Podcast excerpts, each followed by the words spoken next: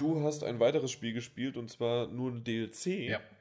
Äh, von einem Titel oder beziehungsweise der letzte DLC und zwar war das Dragon Age Inquisition und den letzten, also so, nein, es war der letzte DLC, der jetzt rausgekommen ist und den letzten, den du aber besprochen Mhm. hast, den fandst du ja wirklich schlecht. Wie sieht denn dieser jetzt aus? Genau, also ich habe ja den, den ersten Story-DLC schon nicht so super toll äh, gefunden, Jaws of Hackern. Dann kam äh, The Descent, den fand ich richtige Grütze. Naja, da hatten wir ja den Titel schon genannt. Warum? Ja, ja, genau. Ja, also der Titel sagt ja schon, dass es Genau, es geht ab, abwärts halt, ja. In jeder Hinsicht. Es geht komplett abwärts. Wie tief geht's denn jetzt? Geht's jetzt in den Keller? Ähm, nee, das geht ganz hoch auf den Gipfel. Das ähm, DLC äh, The Trespasser, was jetzt rausgekommen ist, wie du richtig gesagt hast, der letzte zumindest Singleplayer-Story-DLC. Bezüglich Multiplayer mag noch irgendwelche Erweiterungsdingerchen kommen, aber das zählt ja nicht. Ähm, das Trespasser DLC präsentiert eigentlich alles und vereint alles in sich, was aus meiner Sicht Dragon Age gut macht und ähm, packt das in, ich sage jetzt mal, nochmal so gut fünf, sechs Stunden Spiel zusammen und hat mich wirklich wieder mal daran erinnert, was ich eigentlich gut fand, weil das war nach den letzten beiden DLCs, war ich ja so weit zu sagen, dass Dragon Age Inquisition eigentlich schon eher tendenziell für mich langsam zu einem schwächeren Teil der Serie wird, ähm, was Ja, wahrscheinlich auch so aber im, im, im Gefühl der DLCs auch mitgeschwungen hat, weil, wie gesagt, alles, was gut war im, im Basisspiel auch halt ja, langsam verschwunden ist in der Erinnerung, weil es halt weit zurückliegt und ähm, viel zu viel halt drumherum passiert. Und ich finde es interessant, dass zum Beispiel ähm, das neue DLC im Prinzip diesen Open-World-Ansatz komplett verwirft. Das hat das DLC davor auch schon gemacht, aber hat es äh, an anderen Stellen halt dann auch trotzdem versagt. Aber es ist ein relativ äh, linearer Ablauf, ähm, es ist relativ storybasierend und vor allem bringen sie auch die ganzen Gefährten und die Charaktere aus dem Hauptspiel wieder mit rein. Und im Prinzip von Anfang an sagt einem dieses, dieser DLC eine Sache, wir führen jetzt die Geschichte zu Ende, weil es gab eigentlich einen schönen Story-Abschluss im Hauptspiel, aber ganz zum Schluss kommt nochmal, so wie man es von den Marvel-Filmen kennt, im Prinzip so eine Art Cliffhanger ganz zum Schluss, der einen wirklich von den Socken gehauen hat. Einen haben wir noch. Genau, und das greifen sie auf und ähm, bauen damit, äh, damit weiter aus und ähm, machen aber von Anfang an auch gleich klar, dass es im Prinzip sozusagen jetzt die Entscheidungsstunde für diese ganze Organisation, für die Inquisition, die man aufgebaut hat. Und ähm, direkt, wenn man das Abenteuer auch startet, von diesem, von diesem Tisch aus, wo man sich die Mission immer auswählt, dieser War-Table, ähm, sagt dann das Spiel sofort, wenn du das jetzt beginnst, dann springen wir zwei Jahre in die Zukunft und du kommst ja auch nicht mehr zurück. Danach ist Schicht, dann ist die Geschichte vorbei.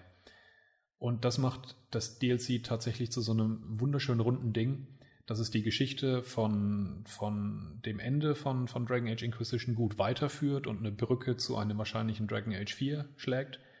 Und ähm, aber dieses ganze, die Inquisitionsthema wirklich gut zu Ende bringt. Also das Ende dieses DLCs ist, wie es bei alten BioWare-Spielen, wie man es gewohnt ist, eine richtig, richtig runde Beendigung der ganzen Sache. Und unterwegs. Okay, das hört schon Ja. gut an. Und, und unterwegs hat man, wie gesagt, eine interessante Geschichte, hat ähm, einige spannende Kämpfe und vor allem eine richtig, richtig interessante Umgebung. Ähm, das sind so ziemlich die, die spannendsten und interessantesten Dinge, die bisher da gebaut wurden, die zum Teil schon sehr, sehr, sehr fantasievoll bis hin zu abgedreht äh, sind. Ähm, dass es also auch wirklich Spaß macht, die Gegenden zu erkunden, weil es nicht nur eben ein weiterer Wald, eine weitere Hügel, ein weiterer Sumpf oder sowas ist, und ähm, das Ganze, wie gesagt, auch eingebettet ist eben in dieser ganzen, diese ganze Weltgeschichte, sage ich mal. Also jeder, der, der ein bisschen aufgepasst hat jemals, was äh, sozusagen die Welt von Dragon Age ausmacht, der sollte sich darauf gefasst machen, dass er ein paar, paar echte Schocker sozusagen beim Spielen dieses, dieses Spiels mitbekommt, dass sozusagen die, die Sichtweise der Welt ganz schön auf den Kopf krempelt. Deswegen absolut dickes Lob von mir. Mir hat es Riesenspaß gemacht und ähm, im Nachhinein möchte ich eigentlich jedem bei BioWare ein bisschen auf den Hinterkopf hauen für die beiden letzten DLCs mit der Frage, warum nicht gleich so, Depp. okay. Wenn man aber dieses Umkrempeln eines Universums, wenn das vor allen Dingen, wie viele Teile gibt es jetzt dann? Vier? Bisher drei Hauptspiele. Drei Hauptspiele plus Inqu DLCs halt. Inquisition, Nee? Inquisition ist der nein, dritte. nein, nein, keine Deal. Hä? Dragon Age 3 ist sozusagen Dragon Age Inquisition. Ach so, äh, weil du, dann, dann muss ja jetzt erstmal Dragon Age 3 kommen und nicht Dragon Age 4. Nee, Dragon Age Inquisition ist ja, wie gesagt, im Prinzip der dritte Teil. Ja, aber das hat ja keine Zahl. Also das, das kann ja nicht sein, dass, da, dass die dann Dragon Age 4 machen. ja, das kann schon sein, dass sie, dass sie also ja, sie werden es nicht Dragon Age 4 nennen, wenn das nächste Dragon Age kommt, das stimmt schon, aber es ist halt der vierte Teil der Reihe. Es ist ja, auf jeden Fall, es ist auf jeden Fall auch. Assassin's Creed hat das auch. Ja, gemacht. aber genau das ist es eben nicht, weil ähm, die bei Dragon Age ist es so, anders als bei Mass Effect, wo du ja auch dieselben Leute immer spielst von jedem Teil zum nächsten, ist es bei Dragon Age so, dass sich die, die Party, die, die Charaktere, die du spielst, äh, die, die ändern sich jedes Mal, aber die Weltgeschichte setzt sich fort. Also das heißt, dass ähm, du spielst im Prinzip eine Fortsetzung vom Weltgeschehen von Dragon Age 2. Insofern ist es nicht sozusagen so ein, so ein Spin-off-Nischentitel, der auf Dragon Age 3 vorbereitet, sondern ist genauso würdige Fortsetzung, wie es naja, manche würden jetzt sagen, zwei war keine würdige Fortsetzung vom ersten Teil. Aber ähm, auf jeden Fall wird es äh, jetzt nicht ein Dragon Age 3 danach geben. Da würde ich äh, beide Hände dafür ins Feuer legen. Okay. In den, Sto äh, in den DLCs ist es so, dass nur quasi Story und Umgebung hinzukommt oder kommt da auch irgendwas Spielerisches neu auf dich zu? Es kommt diesmal tatsächlich sogar ein bisschen was Spielerisches Neues hinzu. Ähm, was in allen DLCs mit dazu kommt, sind neue Rüstungen, neue Waffen und ähnliches. Aber das ist im Prinzip mehr trotzdem von dem, was man schon kennt, halt nur mit ein bisschen anderen Werten und nochmal ein bisschen anders die Stats zusammengemischt, wodurch sich vielleicht auch ein bisschen andere Kampfstrategien ableiten. Aber im Grunde genommen. Also statt grün ist es jetzt rosa. So ungefähr. Ähm, tatsächlich gibt es eine neue, äh, eine kleine neue Spielmechanik, ähm, die eingeführt wird bei, beim letzten DLC. Die spielt aber keine allzu große Rolle. Das, was wirklich sozusagen das Wichtige ist, ist wirklich die, die neuen Umgebungen, die, ähm, äh, die neuen Gegner und äh, eben vor allem die Geschichte, die man da, die man da erlebt. Okay, und die letzte Frage, die ich noch hätte dazu wäre, Du hast natürlich The Witcher gespielt, beziehungsweise Witcher 3 mhm. immer noch. Guck mal, da ist es auch, die, die können es. The Witcher 3 Doppelpunkt Wildhand. Ja, ordentlich. ja, das ist also das, das, ja? das erfreut die deutsche Ordnungsseele und äh, Ordnungsliebhaberei, dass man es. Das ist sauber, sauber durchnummerieren, ne? Genau. Oh, weißt du, wie ich da ausrasten könnte? Es gibt da irgendwelche, äh, wenn, wenn da irgendwie eine, eine Bücherreihe äh, da ist und dann gibt es irgendwie Teil 1, Teil 2, Teil 3 und der vierte Teil einfach mal das Backcover andersrum ist oder nicht mehr in Order. Das, das, das geht einfach nicht. Da, da, da kommt, so, so wie wir in LA die ganze Zeit gesagt haben, da kommt der Deutsche in mir durch und äh, das ist einfach, das ist keine Ordnung. Das, das muss ordentlich ja. sein. Wenn da zu viel Abgase aus dem, aus dem äh, Auspuff kommen, dann muss man das ordnungsliebig ein bisschen verändern. Ne? Das machen wir Deutsche gut. Schöne Anspielung und ich nehme sie gerne auch nochmal an, weil ich muss ehrlich sagen, äh, die einen oder anderen haben das vielleicht bei, was habt ihr zuletzt gesehen, mitbekommen, dass ich in letzter Zeit tatsächlich ab und zu mal bei meiner Freundin Fernseh schaue und dann bin ich doch über TV Total gestolpert und Stefan Raab habe ich seit gefühlt zehn Jahren, also TV Total, seit gefühlt zehn Jahren nicht mehr live im Fernsehen gesehen. Und ich fand ihn auch einfach nicht mehr gut. Früher ja, Anfang 2000 passt das, aber jetzt irgendwie nicht. Ja, hat sich auch bald erledigt. Es hat sich auch bald erledigt, das stimmt, aber tatsächlich dieser Witz, den, den fand ich gar nicht so schlecht. Und zwar hat er halt gemeint, das ist deutsche Ingenieurskunst, ja. Also nicht irgendwie, dass der Diesel weniger, also weniger äh, Schadstoffe produziert, beziehungsweise äh, die äh, hinten rauskommt, sondern es wird ein so kleines Gerät gebaut, das erkennt, wenn der Ami das testet, dann äh, bläst er da nur frische Bergluft durch. Und danach geht das wieder aber doppelte Dieselmotor wie so auf einen Schiffstanker, ja. Äh, und da, das, das ist einfach, das ist der Deutsche, der, der, der kriegt sowas hin, ja. ja. Wenn, wenn er muss. Es wäre ja, wahrscheinlich leichter gewesen, einen Motor zu bauen, der weniger Schadstoffe rausbläst, aber wir haben uns da nicht lumpen lassen. Richtig. Also deswegen Chapeau. und äh, zur ursprünglichen Fa Frage: äh, The Witcher hast du ja mhm. gespielt und jetzt Dragon Age wieder. Wie ist das denn in Kombination? Weil die müssen sich ja unweigerlich miteinander vergleichen lassen und du hast die ganze Zeit gesagt, dass gerade nach den zwei DLCs, die nicht so toll waren, The Witcher weit die Fahne und die Nase vorne hat. Wie sieht es denn jetzt nach diesem DLC aus? Also dadurch, dass mir der, der DLC jetzt sehr gut gefallen hat, ähm, ist der Qualitätsunterschied sozusagen nicht mehr so brutal auffallend, insbesondere weil ich Witcher 3 jetzt schon wirklich so lange spiele, dass diese, ich sage es mal, Open-World-Müdigkeit anfängt ein bisschen zuzuschlagen, dass ich jetzt doch die Dinge sehe, die sich immer wieder wiederholen was mir nach 15, 20 Stunden noch nicht aufgefallen war, was ja schon mal echt ein Qualitätsmerkmal für Witcher 3 ist, aber irgendwann bei Stunde 60, 70 kommen sie dann doch. Ähm, aber der Hauptunterschied. Ja, dann hast du ja erstmal die Hälfte geschafft. Ja. Also jetzt gar nicht mal so sehr von der Gameplay-Mechanik her, weil bei Witcher sind die Kämpfe actionlastiger, bei äh, Dragon Age sind sie, wenn man sie zumindest so spielen will, eher, eher taktischer, strategischer.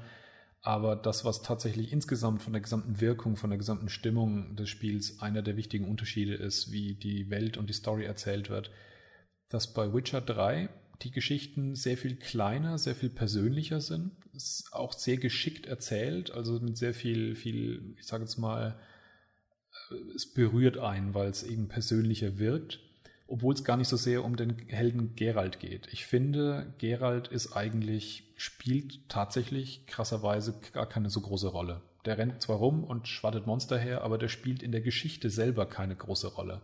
Der fällt sozusagen einfach in die Ereignisse rein. Während die BioWare-Rollenspiele und eben Dragon Age Inquisition, und das merkt man jetzt ganz, ganz stark in diesem ähm, Trespasser-DLC wieder, dass die Geschichten, die äh, BioWare schreibt, viel, wenn sie gut sind, viel epischer sind, wo man sozusagen die, die, die, den, den Einsatz spürt, um den es geht, dass es wirklich um die ganz, ganz großen Dinge geht und du stehst mit deinen Leuten direkt in der Mitte sozusagen im, im, im Auge des Orkans und hast so das Gefühl, du musst Entscheidungen treffen, die wirklich die Welt bewegen und das kann wahnsinnig unangenehm sein und dass es auch eben positive und negative Auswirkungen auch auf die Leute drumherum hat, die mit dir rumziehen.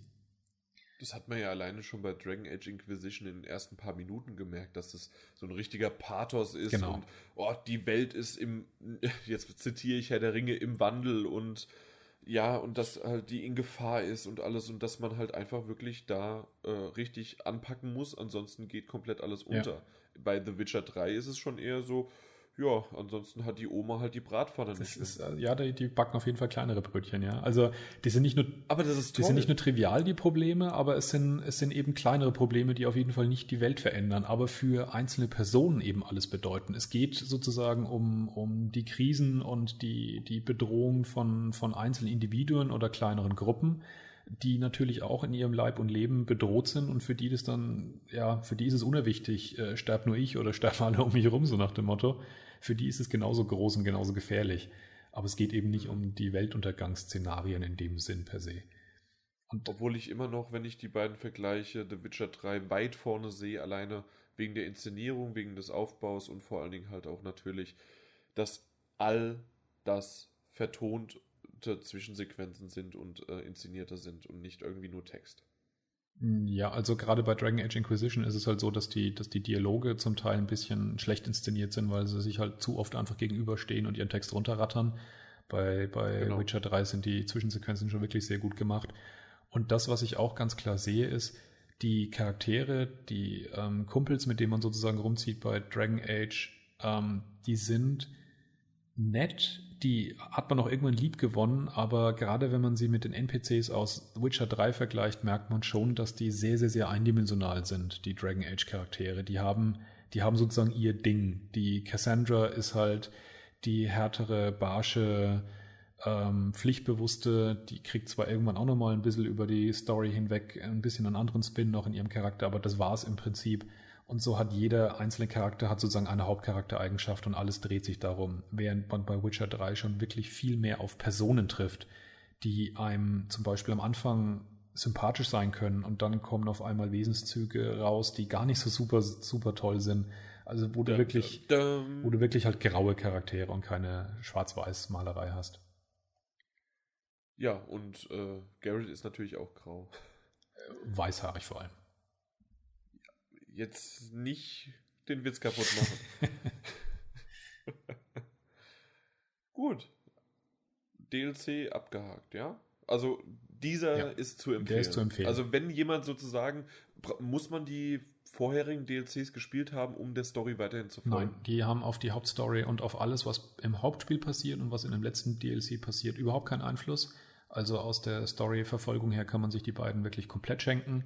Wie gesagt, aus meinem Gefühl her, auch von Qualitätssicht her, kann man sie sich schenken.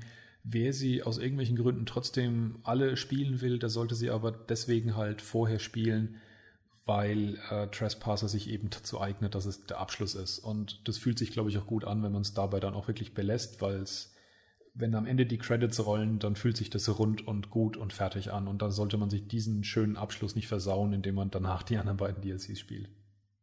Genau, also wenn das zum Schluss, es ist ja jetzt auch eine Game of the Year Collection ange, also Collection, also Game of the Year Edition mhm. angekündigt worden. Also da wäre ja, wären die DLCs auch dabei. Ansonsten einfach nur den einen kaufen, der ist zu empfehlen. Genau. Daumen hoch von Martin. So ist es. Thank you.